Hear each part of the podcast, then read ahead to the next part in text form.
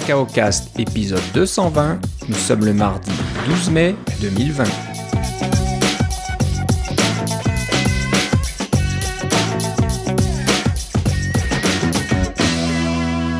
Bonjour et bienvenue dans ce nouvel épisode de Cacao Cast. Comme d'habitude, Philippe Casgrain est avec moi. Comment ça va, Philippe? Ça va en confinement, Philippe.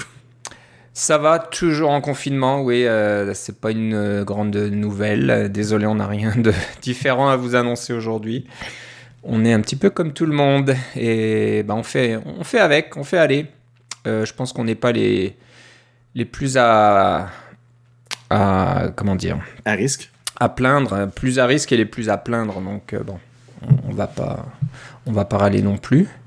Euh, ben, toujours des petites bricoles euh, à partager. On attendait un peu plus de détails de la WWDC, bien sûr.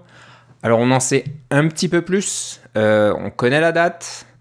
Et on, la connaît le, on connaît la date, la durée et on connaît le prix. Euh, mais je pense que c'est plus, c'est tout. hein. On n'en connaît pas vraiment plus. C'est effectivement tout. Voilà, donc euh, ça sera donc le 22 juin.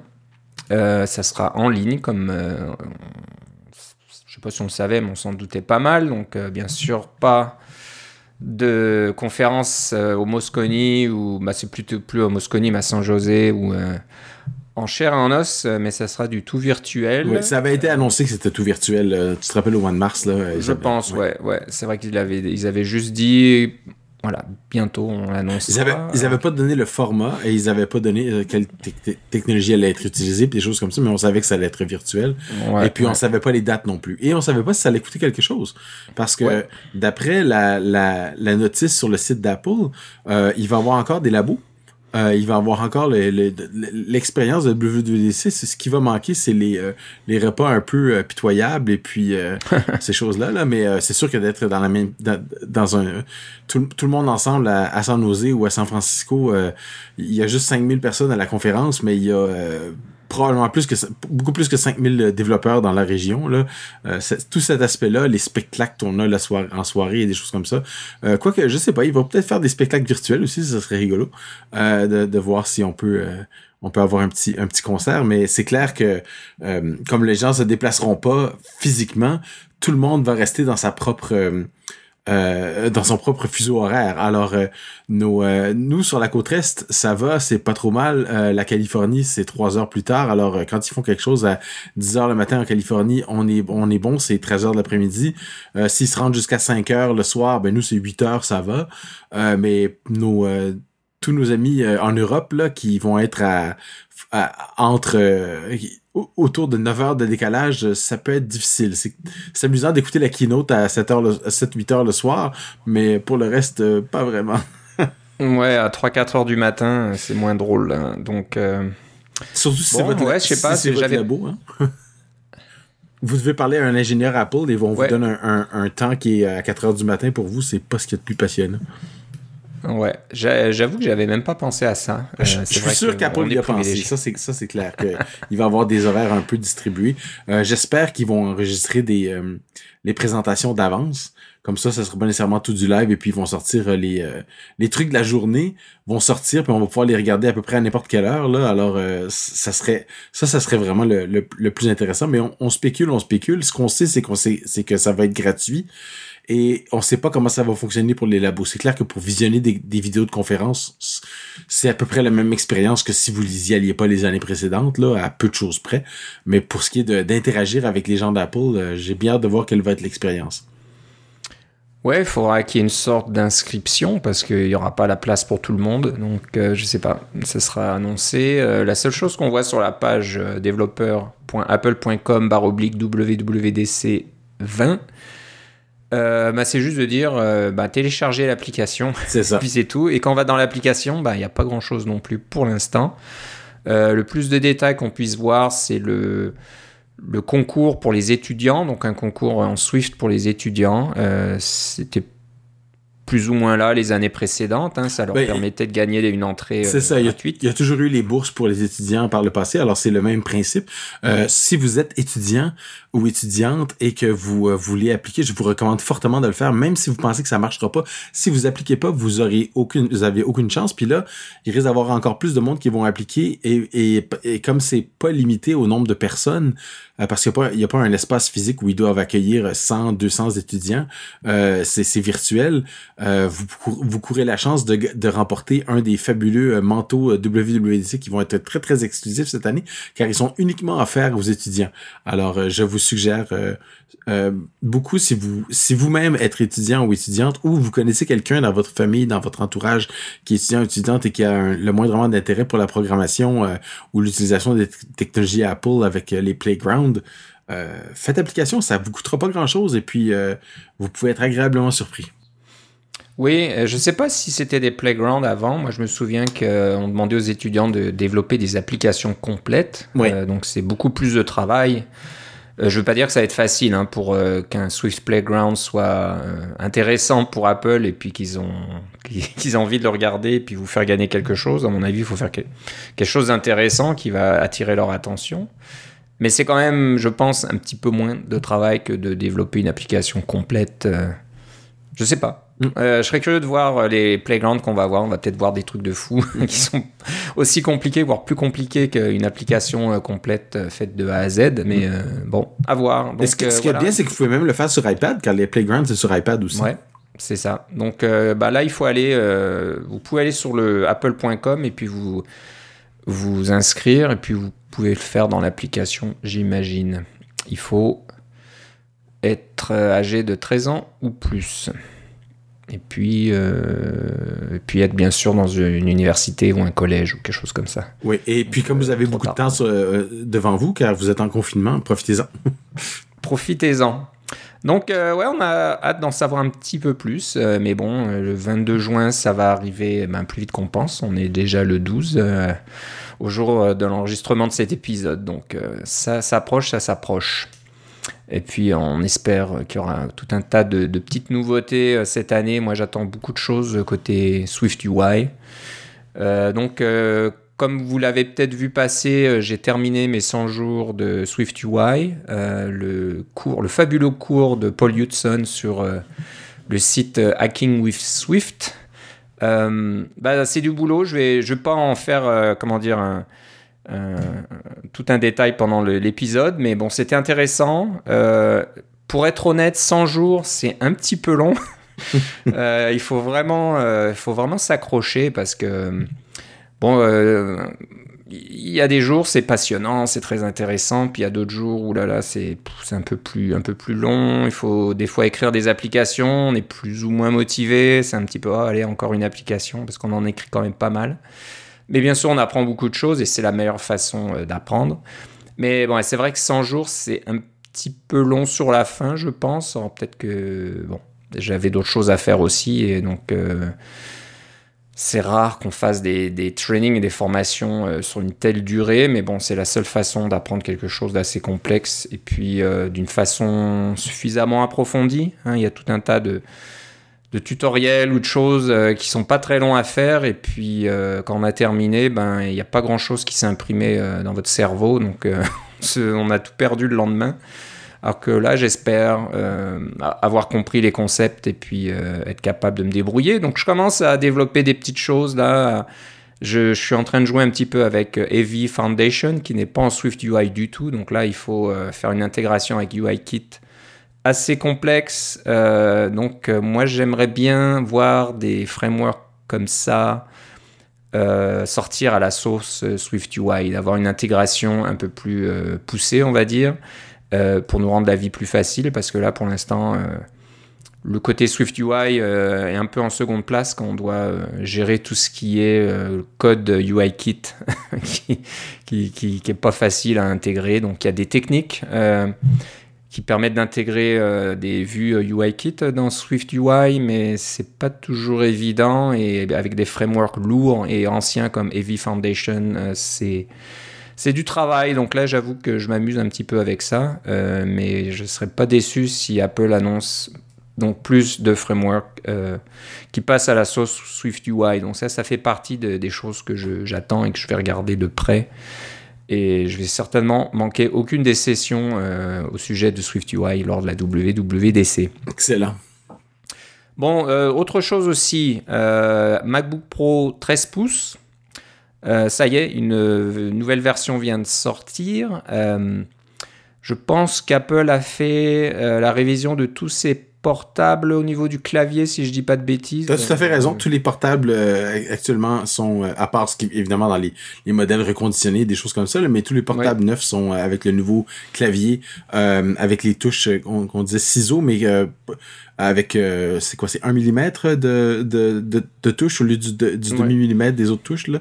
Alors c'est tout est avec le nouveau clavier qui est pas aussi mou que ou profond que l'ancien clavier des MacBook Pro 2015 euh, euh, et avant, mais qui est quand même le nouveau clavier qui a quand même des très bonnes des très bonnes critiques depuis le, depuis le début avec le MacBook Pro 16 pouces.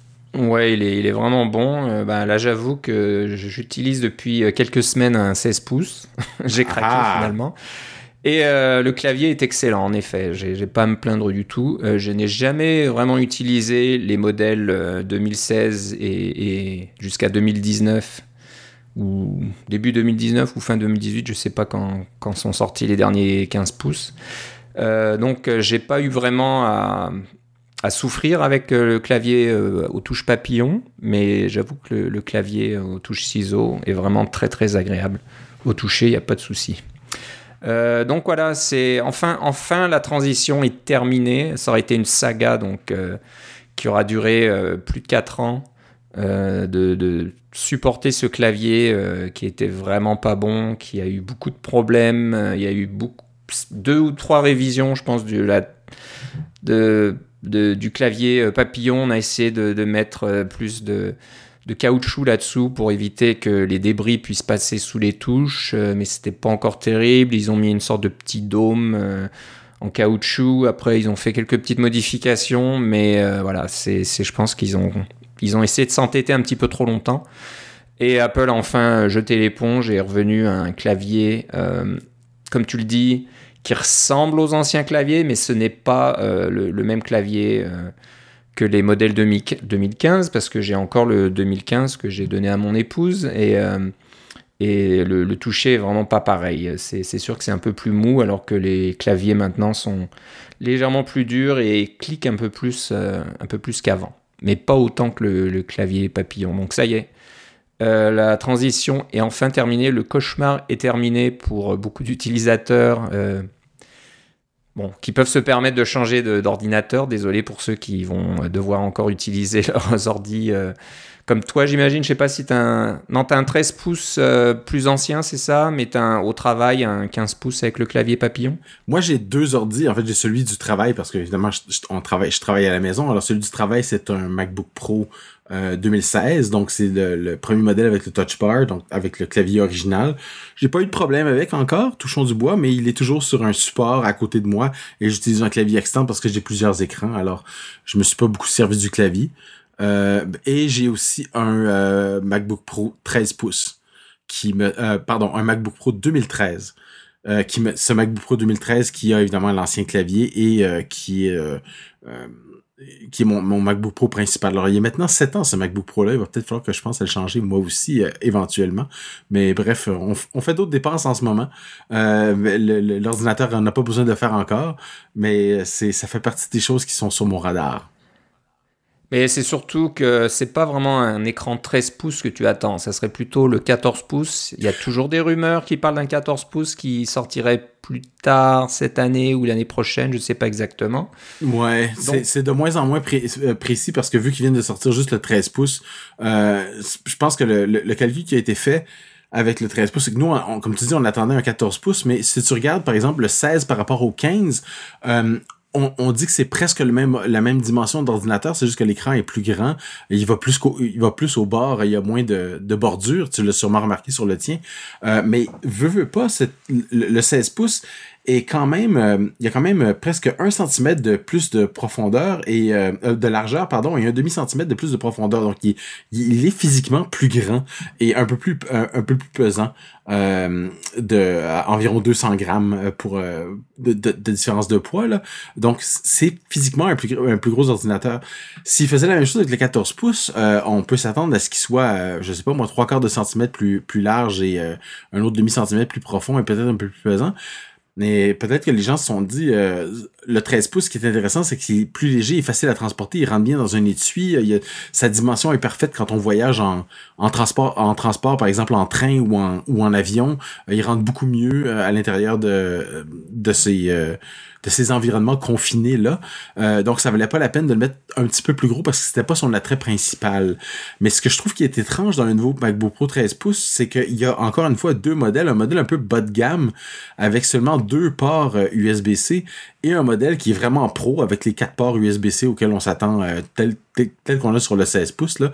Donc il y a un, des deux 13 pouces qui a la possibilité d'avoir le gros processeur, 32 gigaoctets de mémoire, etc., qui est vraiment le petit frère du 16 pouces, euh, à part le fait que c'est un 13 pouces.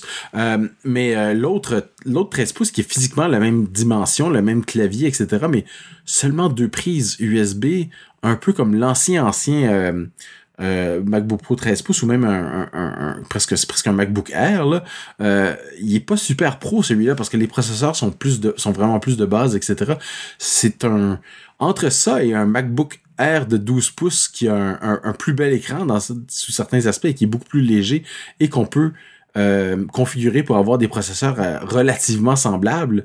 Euh, je sais pas trop qu'est-ce à quoi il sert ce modèle-là, euh, le 13 pouces de base là. Euh, mais si vous voulez un, si la taille d'ordinateur 13 pouces vous plaît euh, pour les dimensions et tout ça, le, 13 pouces avec les quatre ports USB-C, c'est un c'est un excellent ordi là. J'imagine qu'il y a une demande. Hein, avant, avant que ce modèle sorte, il y avait encore le MacBook Pro Escape. Là. Oui. Bon, il était peut-être parti du catalogue depuis quelques mois, je sais pas, mais c'était pareil aussi, une machine euh, assez, assez bas de gamme, là, avec des, des spécifications qui n'étaient pas vraiment intéressantes, mais elle était toujours là pour peut-être, je sais pas, des gens qui veulent des ordinateurs très simples, sans touch bar, etc. Euh, mais là, le 13 pouces de base, maintenant, il y a un touch bar. Euh, ouais, touch bar partout. mais je pense que voilà, si, si on va à la, aux configurations plus haut de gamme, euh, ben, ça devient une machine intéressante pour les pros, hein, parce qu'on parle de configuration avec 32 gigaoctets de mémoire, on peut monter jusqu'à 4 teraoctets de SSD. C'est ça. Donc des vraies machines de pro pour les photographes. Et des processeurs Core i7 qui n'étaient pas disponibles sur le 13 pouces avant. C'est ça, donc euh, quadricœur euh, Core i7 de 10 génération. C'est ça. Tout est à jour, les, ça y est, on, a la puissance et la capacité que les professionnels le cherchent vraiment. Écoute, moi j'ai un MacBook Pro 2013, comme j'ai dit, et lui c'est un quadricœur euh, euh i7. Euh, euh, avec il y a deux processeurs quadricœur i7 dedans. Et j'ai aussi accès à un MacBook Pro 13 pouces 2015 donc plus récent et qu'on a pardon qu'on a configuré pour qu'il ait le maximum possible sur cette machine là avec le, maximum de mémoire etc et puis veut veut pas ça restait un double cœur i5 euh, avec euh, avec un, un, tout petit euh, avec seulement il se rendait seulement à 16 gigas de mémoire là. Alors c'est les, les, les, 13 pouces jusqu'à tout récemment étaient les, les parents pauvres, mais il y a moyen d'avoir un 13 pouces parfaitement bien bien équipé. Personnellement, avant de changer mon mon 15 pouces, soit je vais craquer pour un 16 éventuellement, ou je vais euh, attendre qu'il sorte le fameux euh, ordinateur ARM euh, dont il parle depuis très longtemps. si c'est un ordinateur de calibre pro. Parce que si c'est un ordinateur de calibre MacBook Air, je, je changerai pas pour ça. Mais si c'est un, un ordinateur de calibre pro, et j'ai quand même espoir parce que leur premier ordinateur Intel, je l'ai ici, il, est à côté de moi. C'est leur premier MacBook Pro euh, Intel euh, avec un processeur 1.83 GHz. euh, Intel Core Solo. Là. ça date de 2006 si je ne m'abuse. Et c'était le MacBook Pro. Alors c'était leur modèle haut de gamme à l'époque. Donc c'est quand même possible s'ils font une transition à ARM. Il y, a, un précédent pour dire que ça serait les machines plus haut de gamme qui passent en premier. C'est à voir. Donc, euh, bah, ça va dépendre de leur stratégie. Soit ils veulent euh, que la batterie soit vraiment très longue. Donc, il pourrait avoir un nouveau MacBook Air processeur ARM avec une batterie qui peut durer 24 heures d'affilée. Je dis ça complètement au hasard, mais qui dure très très longtemps. Ou alors, on y va avec la performance et puis on peut euh, faire une, puce euh, ARM avec euh, je ne sais combien de cœurs là-dedans et puis et, que ça aille très vite. Donc bon, je pense... on verra de quel côté Apple va se diriger. Oui, je pense que c'est un secret de polichinelle que le, MacBook Air est l'ordinateur le plus vendu chez Apple de toute, toute catégorie confondue. C'est leur pain et leur beurre au niveau des ordinateurs. Là c'est celui qui, que, tout le monde a. On parle des, des, MacBook Air 13 pouces à l'époque. là. Maintenant, c'est les MacBook Air un peu euh, euh, 13-14 pouces. Je me rappelle plus, il y a 13 ou 14 pouces ou 12 le nouveau MacBook Air. Bref, celui qui est Retina, avec, qui vient juste d'être mis à jour, dont on a parlé dans un épisode précédent, euh, c'est clair que c'est celui qui, vendent, euh, qui vont vendre le plus parce que même la configuration de base est très intéressante pour bien des gens dans le qui ont besoin d'un ordinateur portable de base euh, qui fait tout très bien. Là. Euh, peut-être pas pour le développement, là, quoi que c'est encore, encore faisable, mais si vous avez des besoins normaux de personnes ordinaires, euh, euh, ça va être fonctionner très très bien ce, MacBook Air là. Si on s'il passe à ARM, il va y avoir un tas de, de logiciels qui sont pas compatibles, à moins qu'ils nous sortent une, une, façon d'émuler les processeurs x86 Intel sur ARM ce qui est possible, mais je mettrais pas ma main au feu pour ça. Je ferais pas, je ferais un pari plutôt dans l'autre sens là, parce que la, la performance en émulation des, Intel sur ARM est, est, pas très bonne de ce que j'ai vu à date. C'est faisable, mais c'est pas euh, aussi bon que le contraire quand on est émulait du PowerPC sur l'Intel. La, la différence de, puissance de calcul était si grande que ça, marchait, mais dans l'autre sens, pas sûr. Euh, mais comme c'est leur pain et leur beurre, je pense qu'ils sortiraient peut-être pas. Euh, cet ordinateur-là comme ARM en premier pour on, va faciliter la, transition en envoyant ça chez les pros en premier qui sont plus capables d'en prendre, plus capables d'acheter des logiciels plus récents euh, ou de faire leur, mise à jour de logiciels qui vont pas rouspéter parce que Photoshop a besoin de, nouvelles versions, des choses comme ça. Là, alors que la personne qui utilise Microsoft Office va certainement rouspéter si elle doit acheter une nouvelle version d'Office pour marcher sur son nouvel ordinateur. ouais, ouais. Bah, ce qu'on est, ce qu'on est sûr, c'est que ça vient. Euh, on en parle depuis longtemps et maintenant on sait euh, qu'Apple euh, travaille dessus. Ça va être un, sacré changement pour leur marge bénéficiaire aussi parce qu'ils en ont certainement marre de, de, verser des centaines de millions de dollars, voire des milliards de dollars à Intel pour toutes leurs puces qui sont peut-être pas toujours fantastiques, qui sont toujours un peu euh, en retard sur euh, les dernières technologies. Donc euh, Apple va reprendre le contrôle et on a vu avec les derniers appareils sous iOS que les, puces ARM sont vraiment excellentes et, très puissantes. Donc c'est sûr que le... c'est écrit sur le mur, ça vient. Ça, ça, et d'avoir Xcode sur un iPad Pro là. Maintenant qu'on a ça, le, faut voir aussi. le clavier avec le trackpad, là, tu peux, tu peux utiliser Xcode et ça va. Là. Ah, ça va peut-être être la grosse surprise, la WWDC, sait-on jamais? Ouais, ça fait des années qu'on en parle. voilà, donc euh, MacBook Pro 13 pouces. Euh, à, part ça, c'est un, donc une, euh, un, rafraîchissement, on va dire, du, modèle. Hein. Il n'y a pas grand-chose qui change. Le format, bon, le clavier, bien sûr, complètement différent, mais le format est plus ou moins le même, c'est des, puces Intel un peu plus récentes, plus de mémoire, plus de SSD, l'écran est peut-être légèrement mieux et je crois que le son est amélioré comme le MacBook Pro 16 pouces, les micros, euh, il y a des micros de meilleure qualité. Euh, qu'on dirait professionnel, mais bon, tout ce que j'ai vu jusque-là, c'est que le, le, son est meilleur quand on l'enregistre comme ça avec le micro interne, mais ça ne, ça ne rivalise toujours pas avec euh, des micros euh, dédiés, bien sûr. Et euh, les haut-parleurs sont de meilleure qualité. Donc ça, c'est une bonne chose aussi. Apple est vraiment devenu très bon dans le côté audio sur leur MacBook Pro. Voilà, donc un, peu, un peu le tour. Je pense pas qu'il y ait autre chose à dire sur, ce, sur ce modèle. maintenant, on va parler d'un truc qui est assez bluffant. quand on voit la petite vidéo qui montre le, L'application, euh, c'est, ça fait assez euh, science-fiction quasiment. On a du mal à croire que ça puisse marcher, que ça existe. Je parle euh, de faire du copier-coller ou du couper-coller en réalité augmentée. Ouais. Donc, tu nous as dégoté un, un, petit projet qui s'appelle sur GitHub qui s'appelle AR Cut Paste. C'est un prototype qui utilise donc la réalité augmentée puis le machine learning. Euh, L'apprentissage machine. Apprentissage machine, mm-hmm. c'est ça, ouais. Je ne sais pas si c'est le, terme officiel. Et euh, bon, je pense qu'à l'origine, c'était comme un projet de recherche. Euh, puis, est-ce que c'est lui qui a fait l'application Je pense que oui.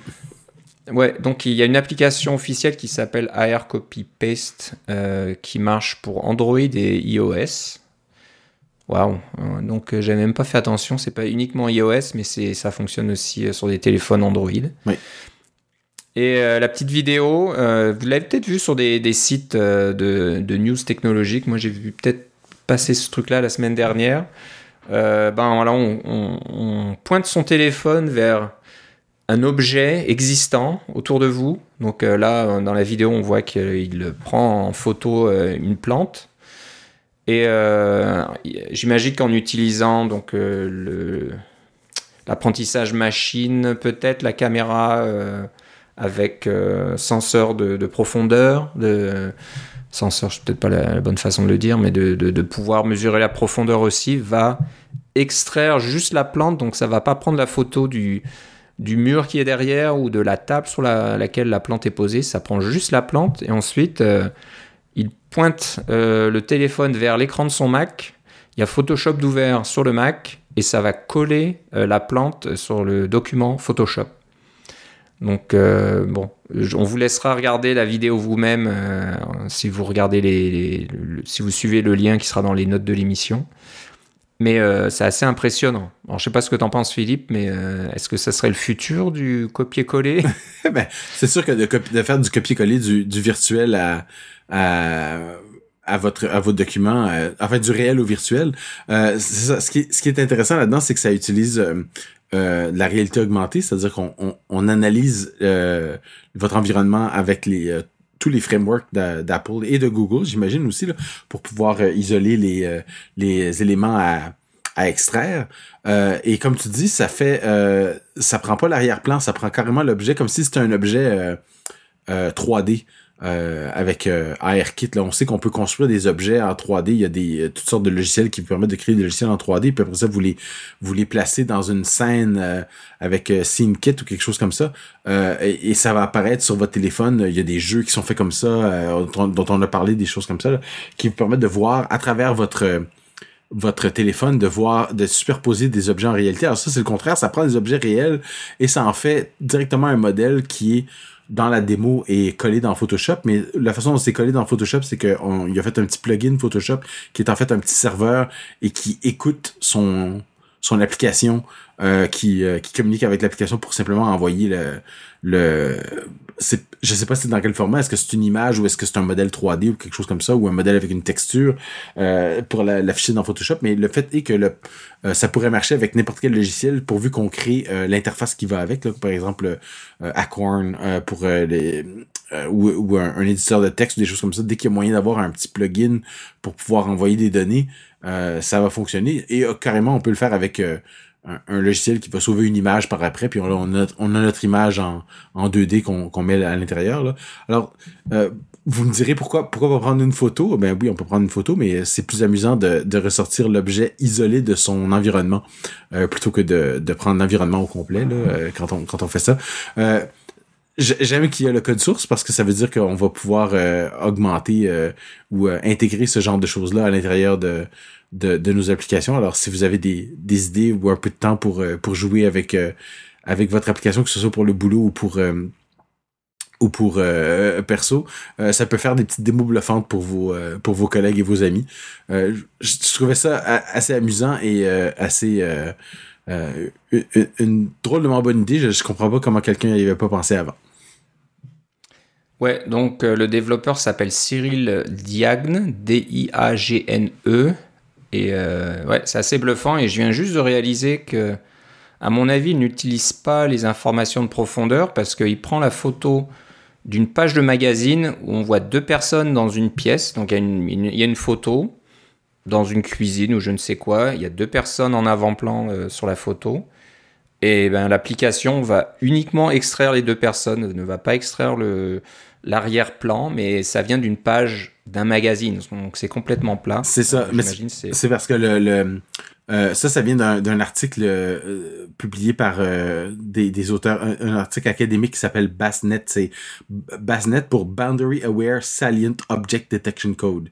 Alors, ça, ça analyse une image pour trouver les, les, les limites de cet objet-là et pour pouvoir le ressortir en, sous la forme d'un objet isolé. Ouais, et de ce que je comprends euh, en regardant la page du projet dans GitHub, c'est le serveur qui fait le travail et ça demande un GPU qui supporte CUDA, donc il faut du. Ah voilà c'est non c'est pas Nvidia c'est euh, AMD qui fait CUDA je pense mm. euh, si je me trompe pas. Donc euh, voilà tout n'est pas fait sur le téléphone. ah ok donc on n'utilise pas les frameworks d'Apple comme comme je, je, supposais tantôt. On fait tout tout fonctionne sur le serveur local. D'accord. Ouais donc ça explique pourquoi ça fonctionne de la même façon sur Android et sur iOS. Voilà. j'imagine que le travail est fait je vois qu'il y a du Python là-dedans, donc euh, il y a peut-être beaucoup de code en Python euh, sur la petite application euh, qui va tourner sur votre Mac. Donc non, mais c'est vraiment, ça reste quand même assez bluffant, donc très très intéressant de voir ce genre de choses. Ça va peut-être donner des idées à des grandes compagnies de faire quelque chose de, semblable et de commencer à, copier euh, l'environnement. On sait que Google travaille beaucoup sur ce genre de choses. Ils ont euh, déjà des solutions qui permettent de faire de la traduction en direct. Hein. Vous, pointez votre téléphone Android sur, euh, sur du texte dans une langue étrangère et ça va, ça va vous le traduire immédiatement. Ça reconnaît, je crois, tout un tas d'objets aussi dans le, dans le monde. Donc, si vous voulez faire du shopping, acheter des, une paire de baskets, ben, vous prenez la photo de la, paire de baskets que vous avez vue euh, au, pied, au pied de quelqu'un, par exemple, et ça va vous trouver le modèle, et puis vous allez pouvoir l'acheter en ligne. Donc il y, a beaucoup de choses déjà qui sont faites dans, ce domaine, mais c'est intéressant de voir euh, ce genre de, de, petits utilitaires là, de, démonstrations qui, sont assez, assez bluffantes. Donc euh, voilà, faites un, soit, vous allez sur GitHub, Cyril Diagne, et le projet c'est AR trait d'union cut paste ou sinon euh, il y a une page qui s'appelle AR copy paste. Peut-être que là ils se sont arrangés sur le nom euh, du produit. Euh, et voilà, arcopypaste.app. Intéressant, une bonne, bonne petite trouvaille, très intéressant comme truc. maintenant, on va passer à quelque chose d'assez, je sais pas, je veux pas dire étonnant, c'est pas aussi étonnant qu'à Cut Paste. Mais euh, voilà, si vous aimez vous faire du mal euh, et que vous devez avoir une application qui doit se connecter à Facebook, alors je suis désolé pour vous si vous devez faire ça, mais bon, euh, des fois on peut pas y échapper. bon, bah il y a, le moyen le plus connu, vous allez utiliser le SDK de Facebook qui supporte toutes ces choses euh, d'une façon euh, plus ou moins simple, on va dire. Euh, le seul défaut là-dedans, c'est que vous devez faire confiance à Facebook.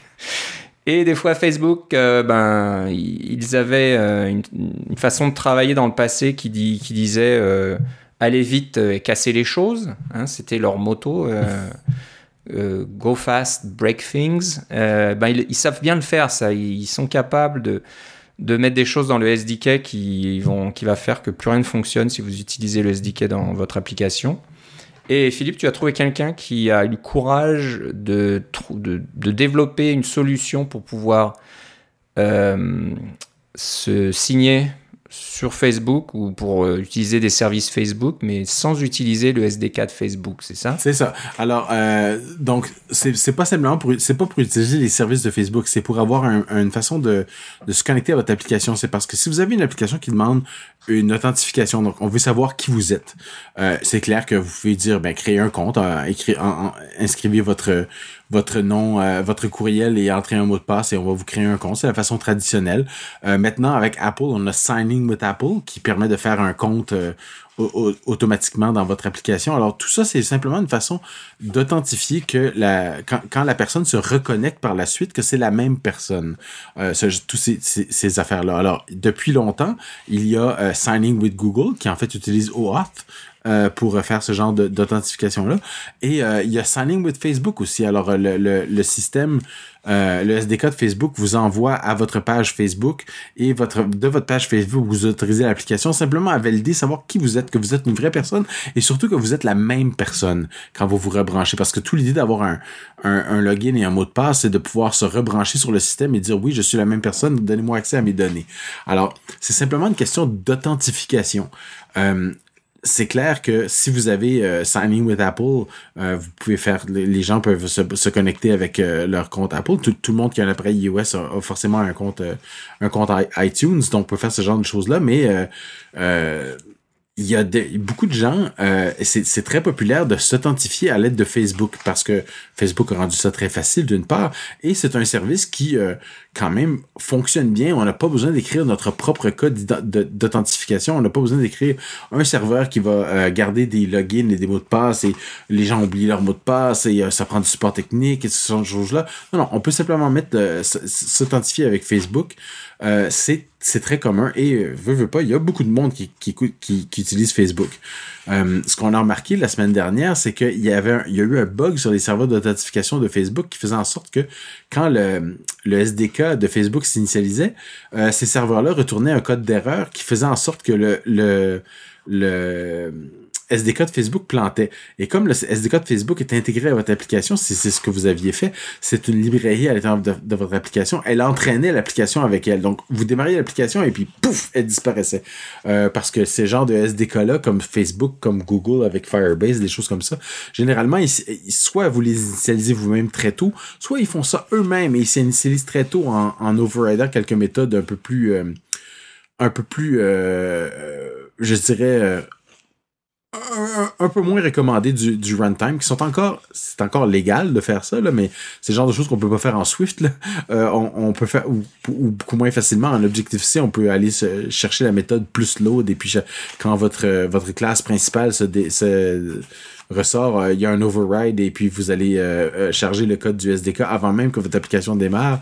il y a toutes sortes de façons de faire en sorte pour que le, les, les, les, ces, ces genres de SDK-là soient initialisés automatiquement sans que vous ayez grand-chose à faire. C'est pratique, mais c'est aussi...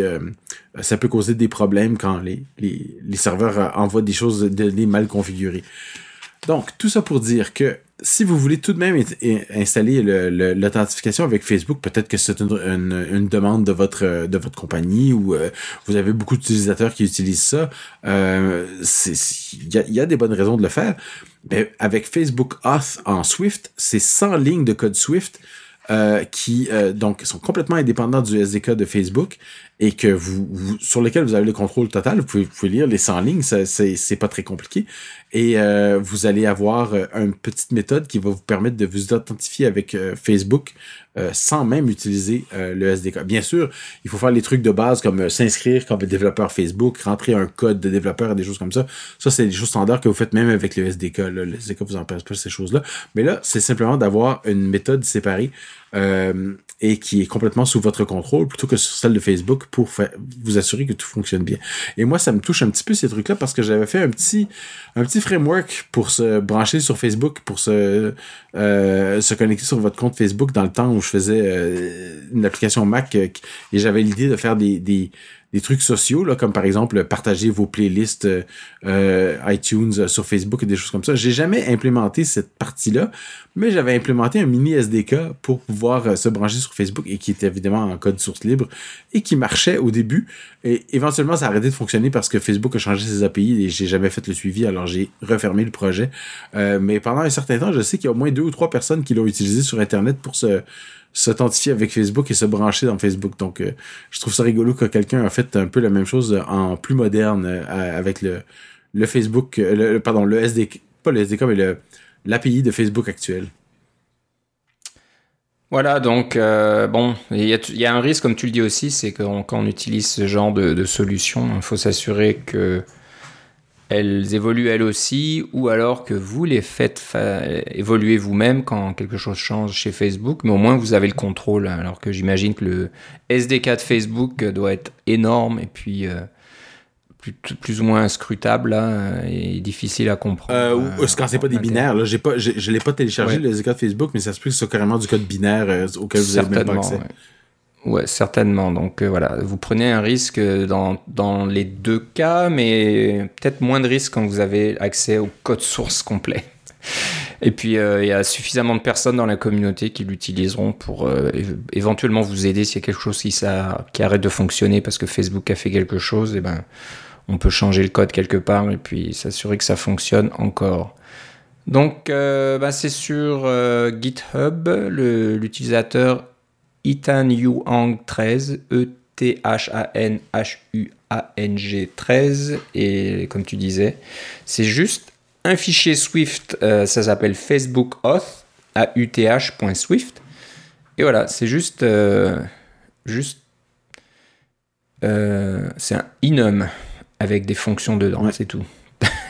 c'est d'autre. C'est très Swift.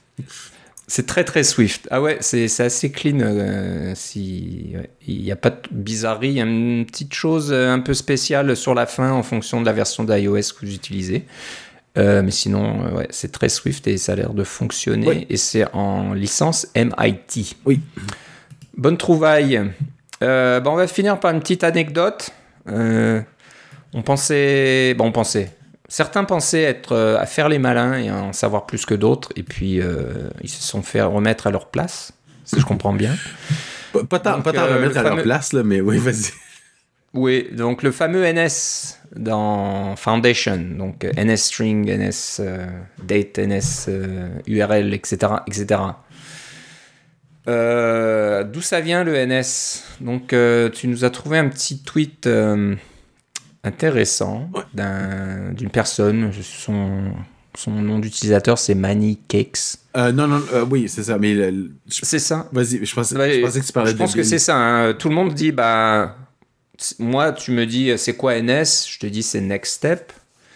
Et bah lui il dit non, c'est pas Next Step, c'est autre chose. Alors je vais te laisser euh, raconter l'anecdote. Ouais, c'est ça. Alors le, euh, pendant longtemps, moi, comme, comme beaucoup d'autres personnes, j'ai pensé que le NS dans, dans Foundation, comme tu disais, NS String, ce NS-là voulait dire Next Step parce que quand Apple a acheté Next, en, euh, en 1997, je veux dire, quelque chose comme ça, euh, et que, que Next a finalement repris Apple par, de, l'intérieur parce que c'est c'est ça qu'on a on a Coco. Alors Coco euh, et éventuellement UIKit et ces choses-là, tous ces frameworks là euh, viennent euh, sont des itérations, des améliorations sur les frameworks Next originaux. Alors NS, j'ai longtemps cru que c'était évidemment Next Step. Et après ça, euh, pendant plusieurs années, je m'étais fait dire et j'avais lu à des différentes places que c'était euh, Next Sun, car dans, dans, toute l'histoire de Next, euh, au départ, il faisait évidemment des appareils euh, qui fonctionnaient en, en PostScript et qui étaient très beaux. Là. On parle des de la fin des années 80, début des années 90. Éventuellement, ça devenu une, compagnie qui faisait uniquement du logiciel. il y avait plus de, matériel, mais ils faisaient des logiciels et il y avait tout leur système de développement basé sur l'Objective-C et Interface Builder qu'on a encore aujourd'hui, qui malgré SwiftUI, là, qu'on a encore aujourd'hui euh, euh, quand on utilise UIKit, euh, il y avait tout ce système-là. Il était une compagnie vraiment euh, orientée euh, dans des besoins très particuliers. Par exemple, dans le monde de la finance, c'était très présent. Et à ce moment-là, il y a eu une alliance avec Sun. parce que Sun pouvait faire des ordinateurs, Sun Microsystems pouvait faire des ordinateurs et Next pouvait faire le système d'exploitation pour aller dessus. Il y avait une alliance entre les deux. Alors moi, je pensais que le NS, où j'avais lu que le NS était Next Sun. Et j'ai cru ça jusqu'à jusqu'à aujourd'hui où euh, il y a un tweet de euh, et ça avait été renforcé par d'autres choses comme par exemple j'avais vu comme tu disais un, tweet de, de Manny qui disait euh, je l'ai lu dans un livre c'est marqué que le NS veut dire next donc ça doit être vrai et je me suis dit, ah moi je le savais depuis quelques années alors je me sentais je me sentais très euh, très fier et intelligent. Mais jusqu'à il y a une réponse, je vois une, tombe sur une réponse de Bill Bumgarner, euh, qui est un employé d'Apple de longue date, là, plus de, de, de, 17 années de service chez Apple. Et avant ça, il travaillait, il travaillait chez Next euh, comme consultant et comme comme euh, dans un avec un internat pour euh, il a travaillé très très longtemps dans ce domaine-là. Euh, Bill Baumgartner, c'est une personne que vous pouvez remercier pour toutes ses contributions au runtime de l'objectif C qui fait que le runtime fonctionne sur différentes plateformes avec une performance extraordinaire, que vous pouvez faire du, du dispatch dynamique et des choses comme ça. C'est quelqu'un qui connaît très bien le bon niveau d'Apple depuis longtemps. et Bill Baumgartner qui dit le, le, le préfixe NS euh, date de bien avant l'arrivée de Sun dans le portrait. Donc, euh, NS, c'était soit Next Step, comme on pensait au départ, ou New System, mais c'est définitivement pas Next Sun. Alors, euh, ce que tu disais, que quelqu'un qui s'est fait remettre à sa place ou les pendules à l'heure, c'est qu'il y a quelqu'un qui a écrit un livre. Euh, j'ai juste un, un, extrait de la page, alors je peux pas vous dire d'où vient le livre, mais on se dit que dans un livre, il y a eu une certaine recherche, des choses comme ça. Mais, non, c'est pas toujours vrai. Quand on parle aux gens qui étaient vraiment là, c'était encore. alors, on peut revenir à dire que c'était Next Step et non pas Next Sun. Alors, quelqu'un, quand quelqu'un vous dira, ah non, moi j'ai entendu que c'était Next Sun, vous pourriez lui dire non, non, c'est vraiment ouais, ouais. Alors, ce qui est marrant, c'est qu'il dit, euh, il avoue quand même que personne se souvient duquel. Hein. Entre Next Step, Next New System, personne qu'il connaît, j'imagine. Euh, de, cette époque peut, peut dire d'où ça vient. Donc c'est assez marrant hein, quand même de développer euh, des classes et, des, API complètes d'un système et puis euh, que personne ne sache que veut dire le NS. Et, bah, ne soit pas sûr de, de, la signification exacte du NS. Et, tous les gens qui nous écoutent, qui, qui sont des, des, qui arrivent à, la plateforme et qui programment en Swift presque uniquement, qui ont jamais fait d'Objective-C ou qui ont juste vu ça de loin, vous regardez la classe, mais qu'est-ce que c'est que ce NSString? En, fait, c'est simplement string. La même chose pour dictionary, c'est NS dictionary. Date, c'est NSDate. Eh bien, depuis quelques années, Apple enlève les préfixes NS euh, dans le dans le langage pour euh, alléger le langage dans un sens. Oui, c'est plus facile à lire, mais euh, c'est dommage parce que ça enlève des petits bouts d'histoire que auxquels on tenait dans un sens. Ouais, c'est sûr, mais bon, c'est sûr. Ça n'a plus vraiment sa place aujourd'hui. c'est si vous avez envie, euh, voilà, allez dans, Foundation, ça existe toujours. Vous pouvez vous amuser avec euh, ces classes-là. Faites de l'objectif C, ça fonctionne encore. Donc, euh, amusez-vous. Mais voilà, si on est dans Swift, on n'a plus trop. mais il y a plusieurs des classes. Les classes de base ont été changées là, comme URL, URL session. c'est plus NSE.